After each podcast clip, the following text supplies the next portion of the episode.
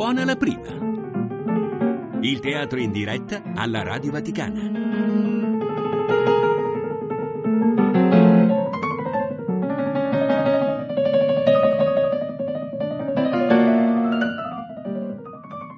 Oggi vi presentiamo un estratto in realtà di uno spettacolo che è andato in scena nel 2012, 12. vero? Sì, sì, sì, che è dedicato a Virginia Woolf, una scrittrice meravigliosa, una scrittrice straordinaria, che si intitolava La stanza di Virginia ed era un po' una silloge di scritti di, appunto di Virginia Woolf, anche di commenti nei quali lei riflette sul suo ruolo di scrittrice e quindi abbiamo deciso di farne ovviamente una, una versione molto ridotta che è quella che vi proponiamo oggi, ma che ripropone la musicalità, la bellezza, la profondità della uh, scrittura di Virginia Woolf.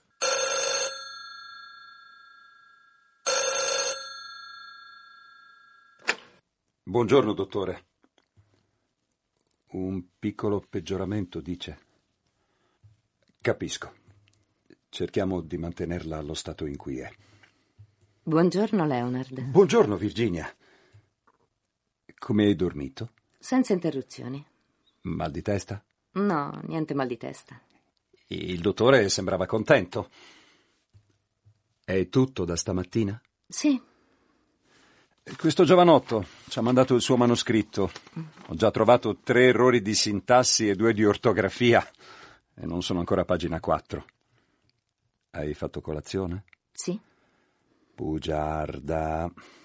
Virginia, non sono io che insisto, ma il dottore. Ti mando anelli con della frutta in camera?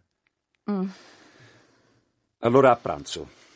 Un pranzo completo, con marito e moglie seduti insieme, minestra, dolce e tutto il resto.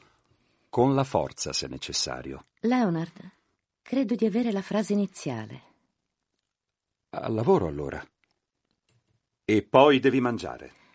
La signora Dalloway disse che avrebbe comprato lei i fiori. La signora Dalloway disse che i fiori li avrebbe comprati lei. La signora Dalloway disse che i fiori li avrebbe comprati lei. Amo questo modo di entrare nella vita del personaggio in un momento insieme quotidiano e decisivo.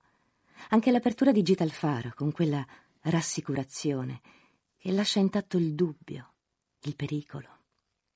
Sì, naturalmente, se domani sarà bello. Mi piace che il lettore possa da subito dare del tu ai miei personaggi.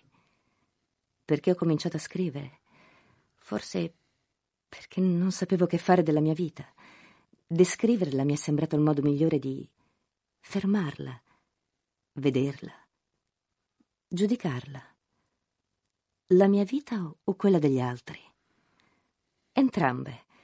È una scoperta insieme lancinante e consolatoria scoprire quanto le vite si assomiglino, quanto le esperienze fondamentali appartengano a tutti quanto la sfiducia, la paura e il bisogno d'amore siano componenti essenziali di ogni vita e di ogni età.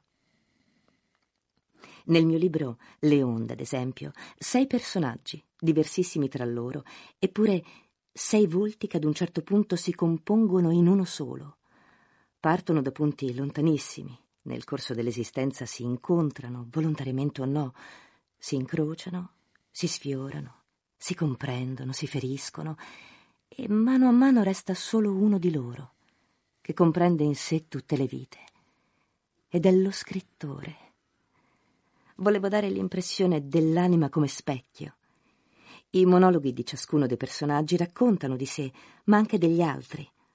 Ognuno ha un segreto che custodisce, che crede invisibile agli altri.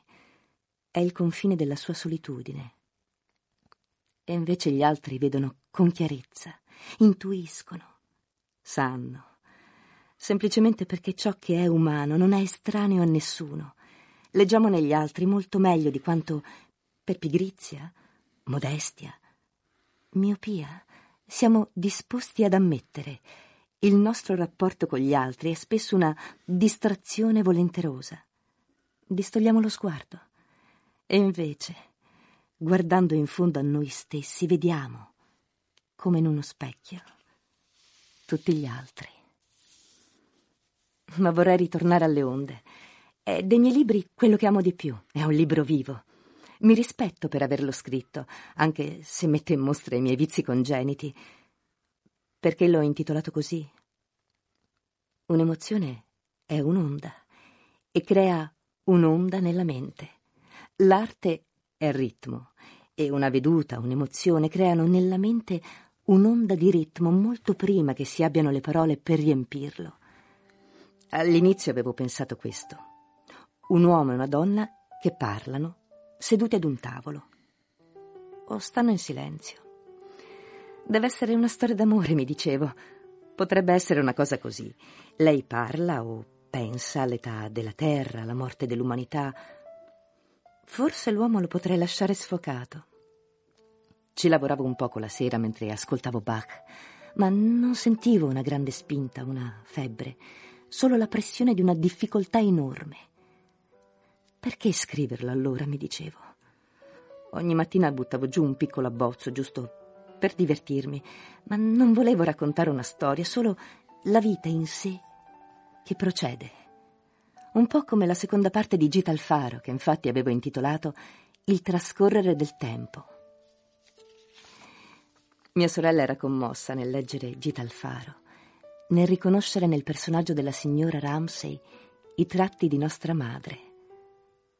Non si smette mai di essere figli. Nostra madre aveva la capacità di tenere tutto sotto controllo, dava l'impressione di una totale stabilità, di un intangibile equilibrio ma io supponevo che dovesse avere stanchezze e irritazioni e disillusioni. Mi colpiva sempre la sua bellezza serena e malinconica, che ha conservato col passare del tempo. La sua bellezza non era immobile, era piuttosto un muoversi verso qualcosa, verso qualcuno. Quando camminava, era come se andasse incontro a qualcuno.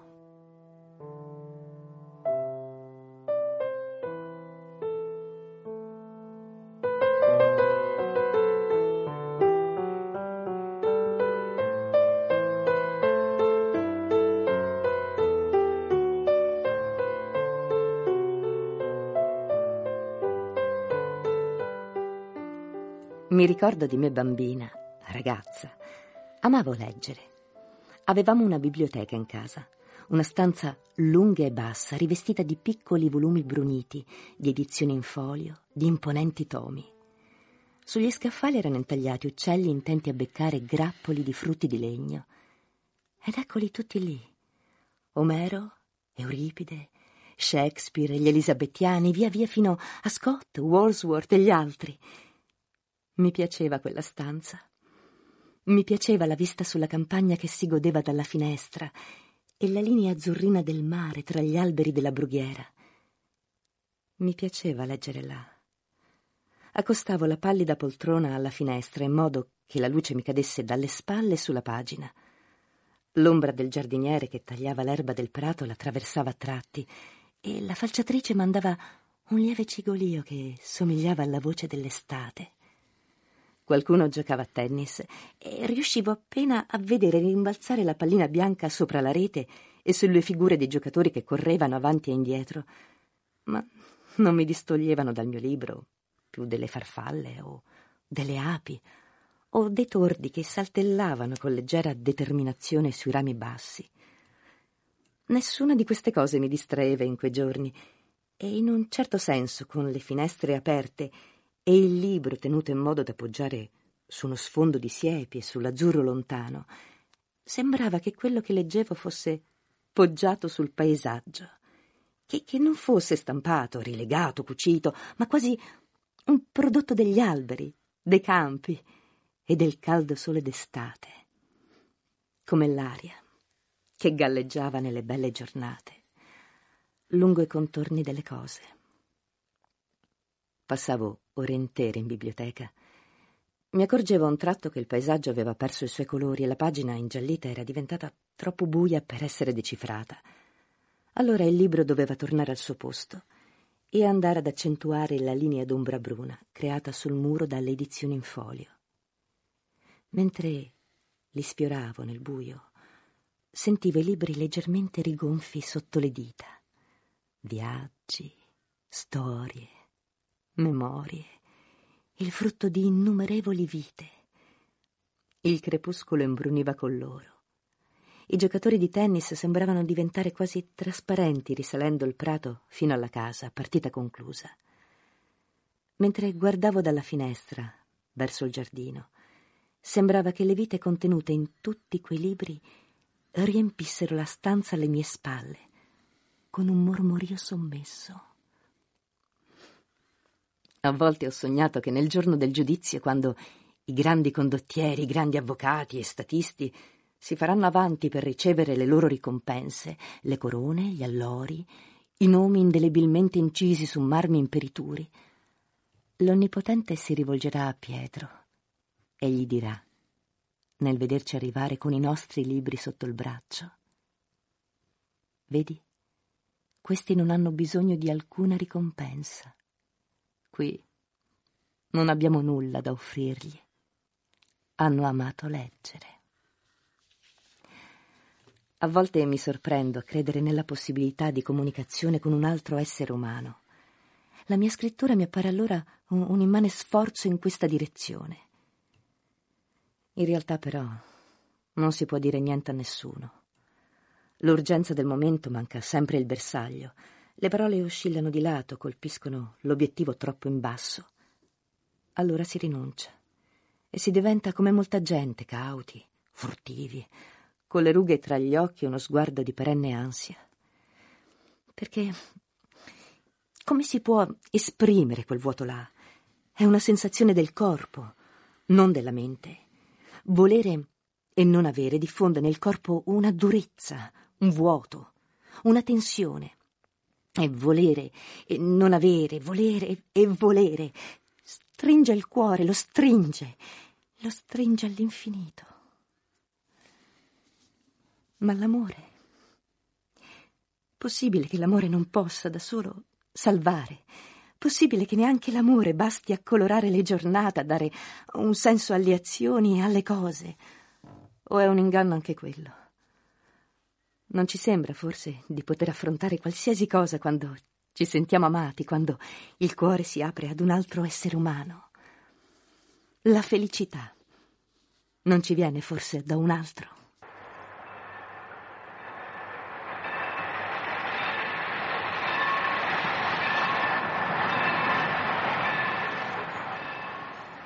Che piacere inaspettato. Forse potresti dirmi cosa pensavi di fare esattamente. Cosa ho fatto?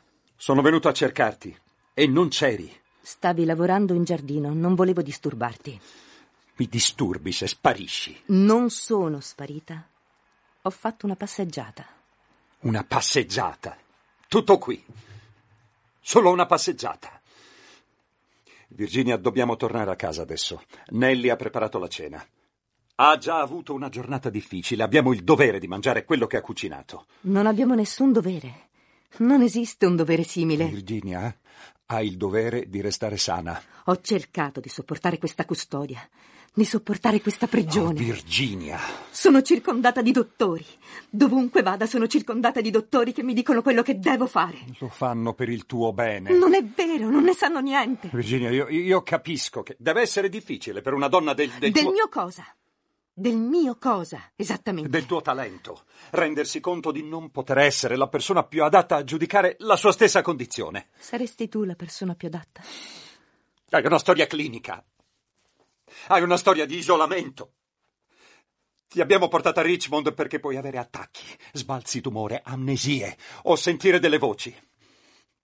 Ti abbiamo portata qui per salvarti dall'inevitabile danno che volevi procurare a te stessa. Hai tentato di ucciderti due volte. Vivo ogni giorno con questo terrore. Abbiamo messo su. Abbiamo messo su la tipografia non solo per se stessa, ma perché tu potessi avere a portata di mano una fonte di interesse e un rimedio. Ho bisogno di lavorare. È stato fatto per te. È stato fatto perché ne tressi giovamento. È stato fatto per amore. Se non ti conoscessi meglio la chiamerei ingratitudine. Io sarei un'ingrata. Tu mi ritieni un'ingrata. La mia vita mi è stata rubata. Vivo in un posto che detesto. Vivo una vita che non ho nessun desiderio di vivere. Com'è successo? È tempo che ritorniamo a Londra. Mi manca Londra. Mi manca la vita di Londra. Non sei tu che parli, Virginia. Sono io. È la tua malattia. È la mia voce. Non sei tu. È mia, mia soltanto. È una voce che senti. No, è la mia. Sto morendo in questo posto. Se pensassi con chiarezza, Virginia, ti ricorderesti che era a Londra che non sopportavi. Se pensassi con chiarezza. Se pensassi con Ti chiarezza. abbiamo portata a Richmond per darti pace. Se pensassi con chiarezza, Leonard, ti direi che impazzisco da sola, nel buio, in un buio profondo, e che solo io posso sapere. Solo io posso capire la mia situazione. Tu vivi col terrore, hai detto, vivi col terrore della mia morte. Leonard, anch'io ci vivo. È un mio diritto. È il diritto di ogni essere umano. Io scelgo non l'anestetico soffocante di questi sobborghi, ma lo stimolo violento della capitale. Questa è la mia scelta. Il più meschino dei pazienti, anche il più infelice, ha il diritto di dire qualcosa riguardo alla sua cura. In questo modo definisce il confine della propria umanità. Vorrei, per il tuo bene, Leonard, poter essere felice in questo silenzio. Ma se la scelta è tra Richmond e la morte, scelgo la morte. Molto bene. Allora, Londra. Torniamo a Londra. Hai fame? Io un po' sì. Vieni. Non si può trovare la pace evitando la vita, Leonard.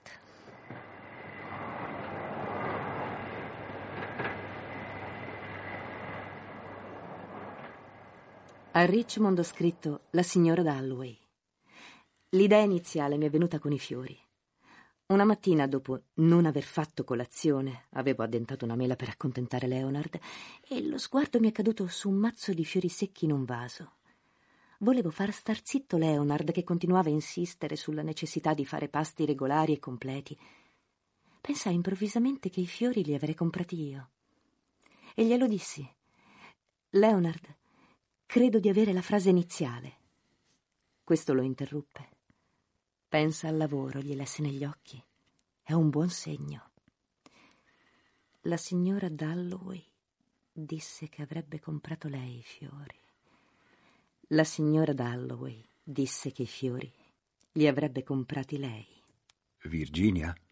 Era chiara a me questa urgenza che muoveva il personaggio insieme, impellente. L'urgenza della morte. Virginia? Virginia, a cosa stavi pensando? Stavo per uccidere la mia eroina, ma ho cambiato idea, non posso. Perciò dovrò uccidere qualcun altro. Perché qualcuno deve per forza morire? Nel tuo libro qualcuno deve morire? Perché? È una domanda stupida. No, La rendo io una domanda stupida. no, affatto. E allora? Qualcuno deve morire perché gli altri possano apprezzare di più la vita. Per contrasto. E chi è che morirà? Dimmelo. Morirà il poeta, il visionario. La vita è un dono. Vivere è un'affermazione contro il dominio insensato del nulla. È un sì. Clarissa, la signora Dalloway, è un'affermazione di vita. Mi viene in mente una mattina, avevo vent'anni, mi ero alzata all'alba con una tale sensazione di possibilità. La conosci quella sensazione? E mi ricordo che pensai, allora è questo l'inizio della felicità. È qui che comincia. E naturalmente ce ne sarà sempre di più. Non mi è mai venuto in mente che non era l'inizio, era la felicità. Era quello il momento.